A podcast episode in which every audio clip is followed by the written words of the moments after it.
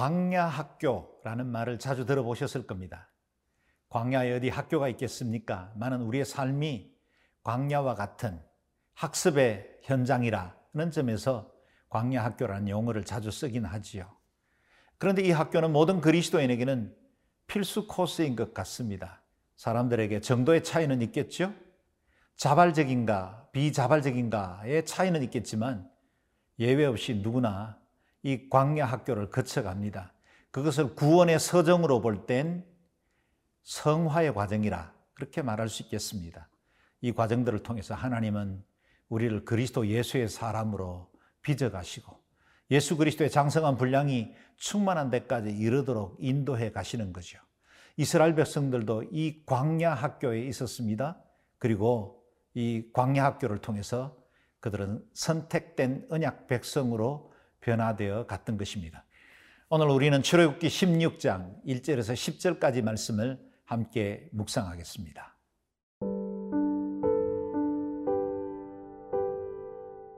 출애굽기 16장 1절에서 10절 말씀입니다. 이스라엘 자손의 온 회중이 엘림에서 떠나 엘림과 시내산 사이에 있는 신광야에 이르니 애굽에서 나온 후 둘째 달 15일이라 이스라엘 자손 온 회중이 그 광야에서 모세와 아론을 원망하여 이스라엘 자손이 그들에게 이르되 우리가 애굽 땅에서 고기 가마 곁에 앉아 있던 때와 떡을 배불리 먹던 때에 여호와의 손에 죽었더라면 좋았을 것을 너희가 이 광야로 우리를 인도해 내어 이 온 회중이 줄여 죽게 하는도다. 그때에 여호와께서 모세에게 이르시되 보라 내가 너희를 위하여 하늘에서 양식을 비같이 내리리니 백성이 나가서 일용할 것을 날마다 거둘 것이라. 이같이 하여 그들이 내 율법을 준행하나 아니하나 내가 시험하리라. 여섯째 날에는 그들이 그 거둔 것을 준비할지니 날마다 거두던 것에 갑절이 되리라 모세와 아론이 온 이스라엘 자손에게 이르되 저녁이 되면 너희가 여호와께서 너희를 애굽 땅에서 인도하여 내셨음을 알 것이요. 아침에는 너희가 여호와의 영광을 보리니 이는 여호와께서 너희가 자기를 향하여 원망함을 들으셨음이라. 우리가 누구이기에 너희가 우리에게 대하여 원망하느냐? 모세가 또 이르되 여호와께서 저녁에는 너희에게 고기를 주어 먹이시고 아침에는 떡으로 배불리시리니 이는 여호와께서 자기를 향하여 너희가 원망하는 그 말을 들으셨음이라 우리가 누구냐? 너희의 원망은 우리를 향하여 함이 아니요 여호와를 향하여 함이로다. 모세가 또 아론에게 이르되 이스라엘 자손의 온 회중에게 말하기를 여호와께 가까이 나아오라. 여호와께서 너희의 원망함을 들으셨느니라 하라. 아론이 이스라엘 자손의 온 회중에게 말하매 그들이 광야를 바라보니 여호와의 영광이 구름 속에 나타나더라. 오늘 본문에 기록된 사건은 장소적으로는 신광야이고 시기적으로는 출애굽한 지 한 달 정도 되는 때였습니다. 이 신광야는 이스라엘 백성들에게 새로운 클래스가 되었습니다. 1교시가 마라의 썸물 사건이라면 2교시는 신광야의 배고픔의 문제였습니다. 교과 과정은 결코 쉽지 않음을 알 수 있습니다. 2교시 시험 문제가 2절 3절에 나옵니다. 읽어보겠습니다.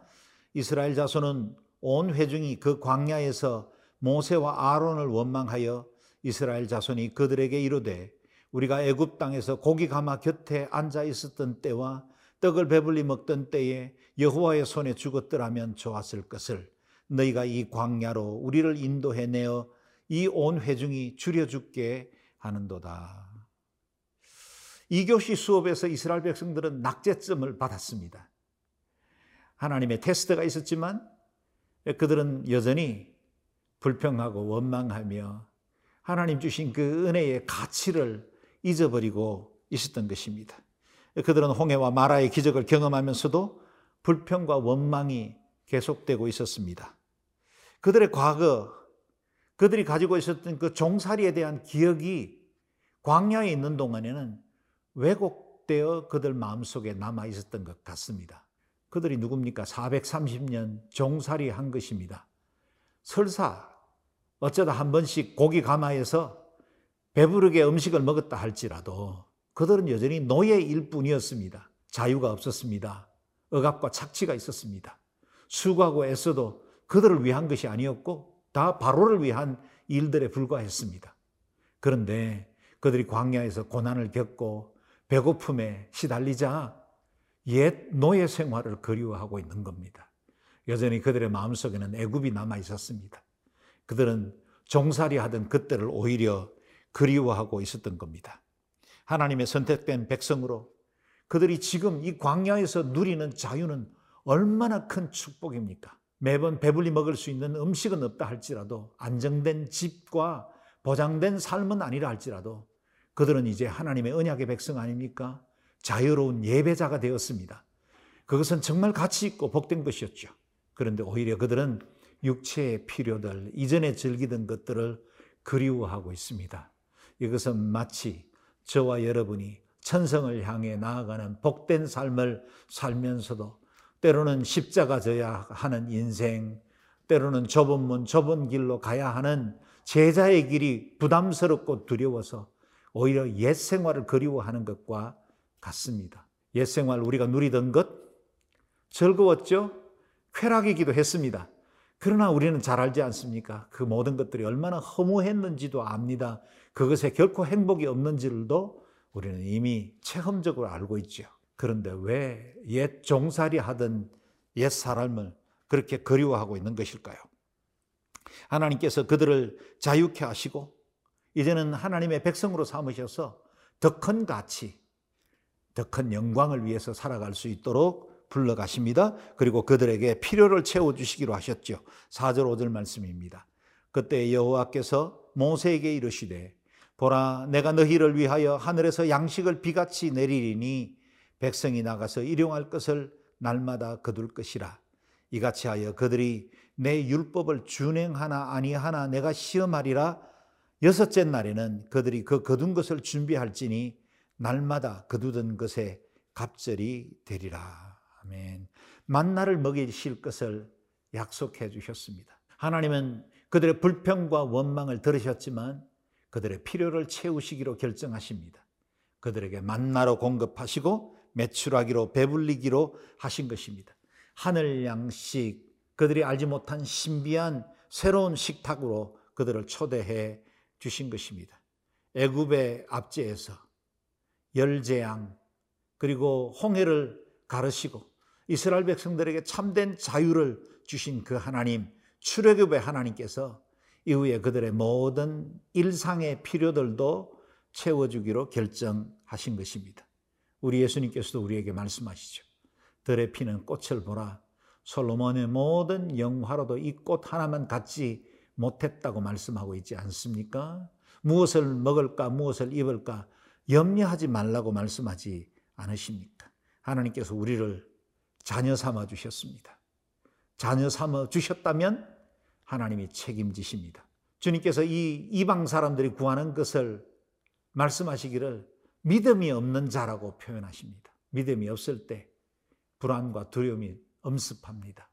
믿음이 없을 때 내 인생에 대해서 늘 불만족과 원망, 어, 불평이 생깁니다. 광야 학교에 계십니까? 우리를 입학시켜 주신 그 하나님이 우리의 모든 커리큘럼을 인도하시고 가르치고 계십니다. 내가 만나는 모든 상황들. 그것을 통해서 하나님은 우리를 더욱더 그리스도를 닮아가게 하시고 온전한 천국 백성으로 만들어 가십니다. 클라스에 계시거든 두려워하지 마십시오. 우리 하나님이 책임지시고 우리를 선한 길로 인도해 주실 줄로 믿습니다.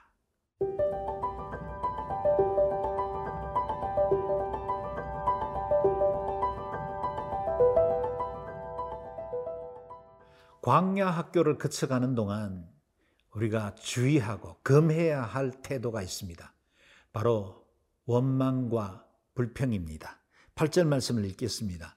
모세가 또 이르되 여호와께서 저녁에는 너희에게 고기를 주어 먹이시고 아침에는 떡으로 배불리시리니 이는 여호와께서 자기를 향하여 너희가 원망하는 그 말을 들으셨습니다. 우리가 누구냐? 너희의 원망은 우리를 향하여 함이 아니요 여호와를 향하여 함이로다.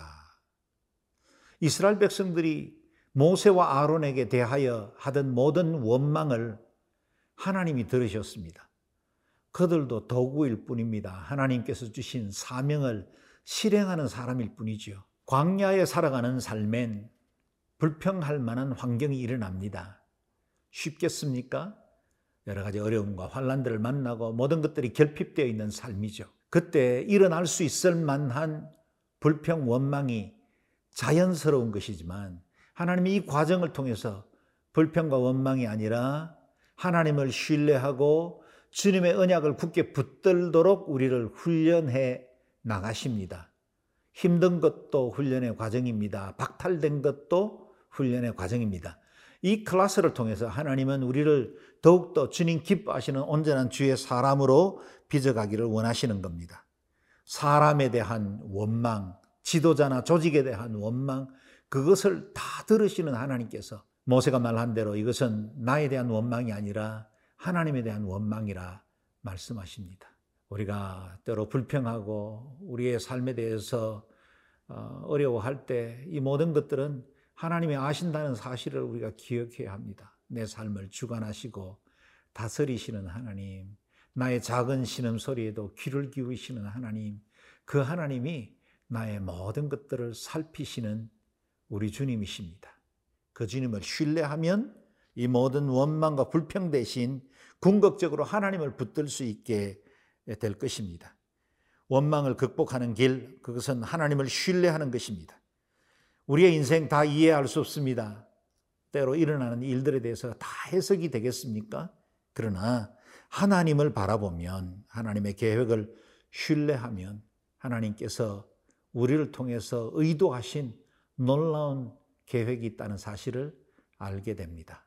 하나님은 이스라엘 백성들의 목마름을 통해서 치유하시는 하나님 여호와 라파임을 보이셨죠. 또한 하나님은 굶주림을 통해서 공급하시는 하나님 여호와 라하 목자 되신 그 하나님이심을 보여주셨습니다. 우리 하나님은 지금도 치유하시는 하나님, 목자 되신 하나님으로 우리와 함께 하십니다. 광야의 클라스를 지나는 동안 매일매일 하나님의 말씀 신뢰하고 주를 붙드는 훈련들이 있기를 바랍니다. 우리 하나님은 성실하십니다. 우리에게 일어나는 일은 그 어느 것도 우연이 없습니다. 모든 과정을 통해서 하나님의 승리를 드러내시고 궁극적으로는 승리케 하시고 복되게 하시고 완전케 하시는 그 주님의 선하신 손이 우리와 함께 하시는 줄로 믿습니다. 그 하나님과 매일매일 동행할 수 있기를 주의 이름으로 축복합니다.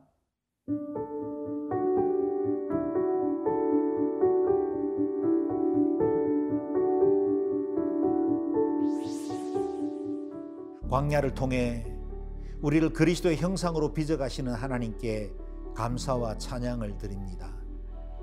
불평하고 원망할 만한 일들을 만날지라도 하나님을 신뢰하고 감사의 마음으로 채우셔서 이 광야 학교 모든 과정을 하나님 기뻐하시는 대로 승리하며 잘 감당하는 주의 백성들 되게 하여 주옵소서 예수님 이름으로 기도드리옵나이다. 아멘.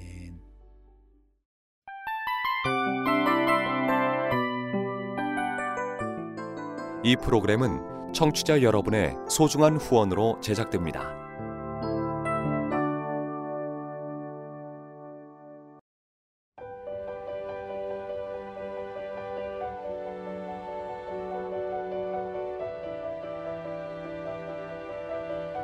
세상에는 수많은 교회들이 있지만 더 깊이 있는 말씀 강해를 찾기 위해 크기로만 교회를 선정하지 않습니다. 보다 좋은 영적 콘텐츠를 더 많이 나누기 위해 방송비를 받지 않습니다. 1년 365일 복음만 전하고 싶어서 우리는 광고를 하지 않습니다. 온누리의 복음을 땅끝까지 CGN TV와 함께 땅끝 성교사가 되주세요.